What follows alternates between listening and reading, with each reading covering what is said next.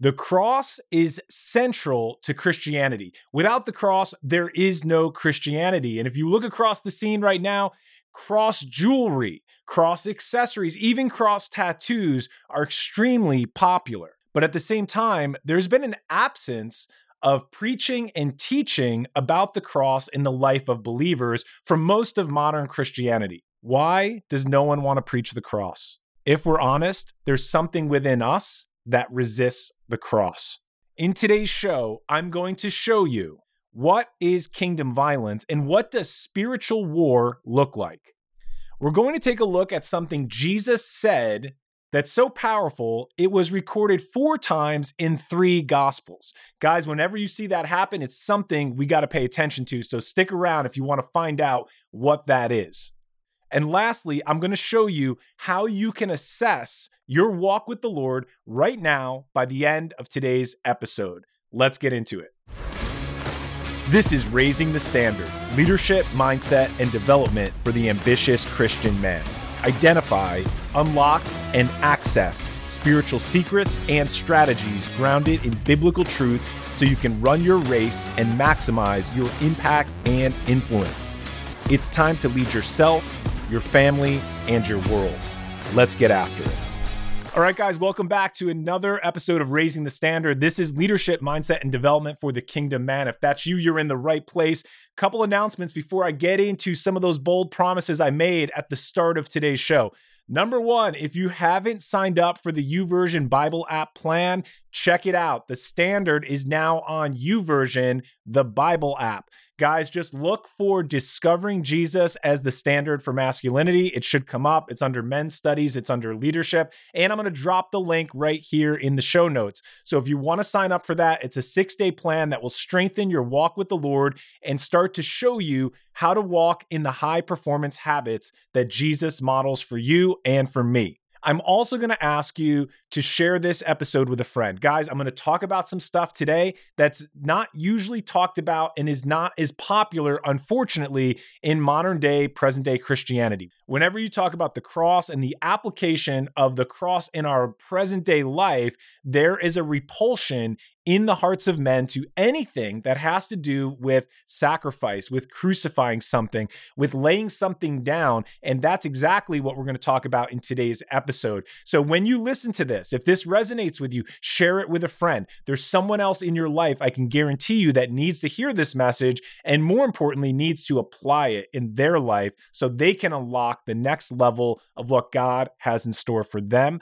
And finally, I'm going to ask you if you've been listening to the show, we're approaching episode 90 at the time of this recording. And I want to tell you, this is available. This podcast is a resource, there's no charge. It's something that I invest my money into so I can deliver this message and impact more men. And we have men listening from all around the world. So if that's you, number one, I'm super appreciative. And number two, I'd love to get feedback from you. So you can connect with me on our website, standard59.com. But also, one of the best ways to provide feedback is to leave a review on the podcast platform that you're listening on. So just drop a comment, give it five stars. And if you could leave a review, that helps other guys find the podcast as well. So I humbly ask for you to share that, to do that, because that really helps the show. And when you leave that feedback, leave me a question or leave me an idea of something you want me to cover in the future. You can give me feedback. You can leave a recommendation for the show. I appreciate you guys. Let's get right into today's episode. Hey guys, so at the time I'm recording this, we are going into the week known as the Passion Week. It's the week leading up to the crucifixion of Jesus and his resurrection. So I thought it was really fitting and timely for me to give you this message, this short discussion, this short dialogue with you that you can listen to. I want you to discuss it. I want you to think about it. And most importantly, I want you to apply it, especially this week. And even for future listeners, whenever you're listening, the principles I'm going to share today are eternal. There's something you need to know and apply in your life if you fully want to unlock who God created you to be. So I realize I made some bold promises at the beginning of the show how to assess your spiritual walk. What is kingdom violence? So let's kick it off and get right into it. You know, Jesus makes this statement in Matthew where he says, The kingdom of heaven suffers violence, and the violent take it by force. That's Matthew chapter 11, verse 12. And we know that Jesus is not speaking of physical violence. We know that when he stands before Pilate, he says, My kingdom is not of this world. So, this is not a physical kingdom. This is not a natural kingdom. And this is not natural or physical violence that the Lord is speaking of. So, what is the kingdom violence that Jesus is declaring here? So we know that we have a spiritual enemy, and it's very easy to take this statement, this declaration Jesus makes, and apply it to our spiritual enemy. You have an enemy, and we know he's very real. He roams around like a lion, and he's seeking to destroy you. Now, if he can't do that, he'll distract, he'll deceive, and he'll seek to discourage you. But there is another enemy that I want to discuss with you right now, and that enemy is you. More specifically, it's your flesh. When you get saved, all of your impulses, your natural desires, all of those things that you have that you've had your whole life that take you down the wrong road in life, that take you down a wrong path, they don't all immediately disappear the moment you get saved. We see there's a progression and there's a walking out, there's an application, and there is an invitation to walk the road of a disciple. And it's on that road where you start to lay down those passions, those lusts, those desires, and those cravings. So when you get saved, they're still present.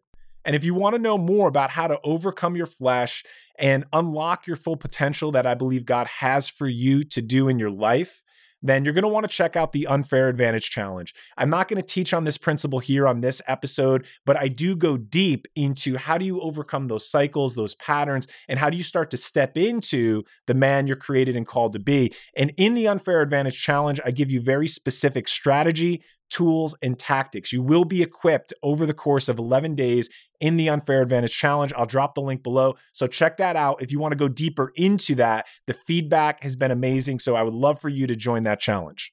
So, guys, there's a war within that you must win. This is the place where you must exercise kingdom violence.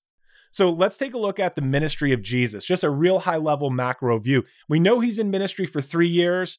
And in year one and year two, he's really popular. Everyone's pressing in, they're trying to see Jesus. And I'm not saying that doesn't happen in year three, but there is a shift that happens in the last year of his ministry. The last year of his ministry, he's getting closer to fulfilling his mission. He was born to die. It says in the word, before the foundation of the world, the lamb was slain. So we are never to look at his death on the cross as a tragedy. It was a complete and decisive victory. This was the purpose that Jesus Christ was manifest in the flesh so he could destroy the works of the devil. And he does that through his work on the cross.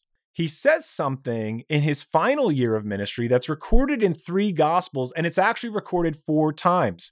This is really important. Whenever you see something that pops up in every single gospel over and over again, and here we have three, four mentions in three gospels, it's really important. Guys, you have to pay attention when you see something that's notated multiple times. It means the writers and it also means the Holy Spirit wanted you to get this message so strongly that there's a repetitiveness behind it. All right, so you ready? I'm going to tell you what it is right now. Jesus makes the statement find your life and you'll lose it. Lose your life for my sake and you'll find it. This is really powerful, guys. Matthew 10, Matthew 16, Mark 8, and Luke 9 all record this statement that Jesus is giving at the end or towards the end of his ministry in the last year. So I got to tell you something the cross wasn't just for Jesus. Every follower is invited to deny himself, to pick up his cross, and follow him. So if you got an invitation from Jesus in century one to follow him, you were getting an invitation to deny yourself and to pick up your cross to follow Jesus. We are called to live the crucified life. Jesus is telling his followers that if they lose their lives and they take up their cross, they will find their lives. So I want to take you to the garden scene. Guys, really fitting for the week we're recording this. Jesus is in the Garden of Gethsemane. This is going to be one of the most brutal and agonizing nights of his life, the night before he goes to the cross. He knows what lies ahead of him. And if there's any time in his ministry, in his life, that he needs some support, that he needs his friends around him, it's this night. So they go into the garden, which was most likely a place that they met on a regular basis. And Jesus instructs his disciples, his friends, guys that have been doing life with him for over three years.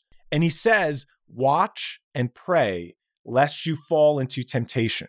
It's really interesting, lest you fall into temptation.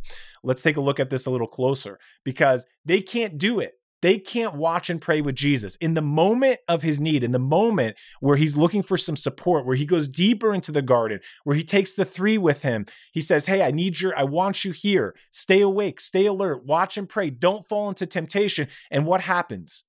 They fall asleep. Guys, that was temptation for them. They were tempted to sleep. They fall asleep on Jesus. And what happens next? The Roman guard enters the garden. They're warriors dressed in full battle attire. They're there with their swords, they're there with their shields, and they're there for a violent opposition of what they're expecting to overcome and overtake Jesus. And what happens at that moment? The disciples disperse. They all ran away. They all tried to save their own lives. Their survival instinct kicks in, and they were all seeking self preservation in that moment. Not even a look back at Jesus, they just get up and run. So, guys, here's the lesson. As he starts to get closer to his cross, the crowds get thinner, the disciples thin out, they start separating themselves. So, I want to take you now to the next scene, which is the courtyard. And Jesus is now arrested. He's standing before the Sanhedrin, and it says in the Bible that John was in the courtyard. And here's what the Bible says about Peter it says, but Peter was following at a distance. Peter was at a further distance in the courtyard than John was. He was standing back the farthest. He was there, but he had a distance from the Lord. And here's the principle as you come closer to the cross of Jesus, as you come closer in proximity, you will be tested the cross will always test you to see what your distance is from Christ. So, where are you today? What is your distance from the Lord? Are you in proximity to the cross? Are you executing kingdom violence in your life? And what does picking up your cross and losing your life look like? So, guys, here's just a couple things. This list is long. I'm going to give you a couple starters, and then I want you to fill in the blank. You can pick up your cross and you can lose your life in sacrifice and giving. Right now, I want you to ask the Lord, where do you need to lose your life? your flesh, that thing in you that kicks back against this principle of the cross, that there's something in you that needs to be surrendered. There's something in you that needs to be yielded. And let me say it the strongest I can say it there's something in you that needs to be crucified. So, how can you lose your life? And this is how you assess your distance from the Lord right now. How close or how far? What's your distance to the cross in your life? Guys, 1 Corinthians 1:24 says Christ crucified is both the power and the wisdom of God. Guys, there's a message in the cross for us. Will you pick up your cross today and follow him? Let's raise the standard.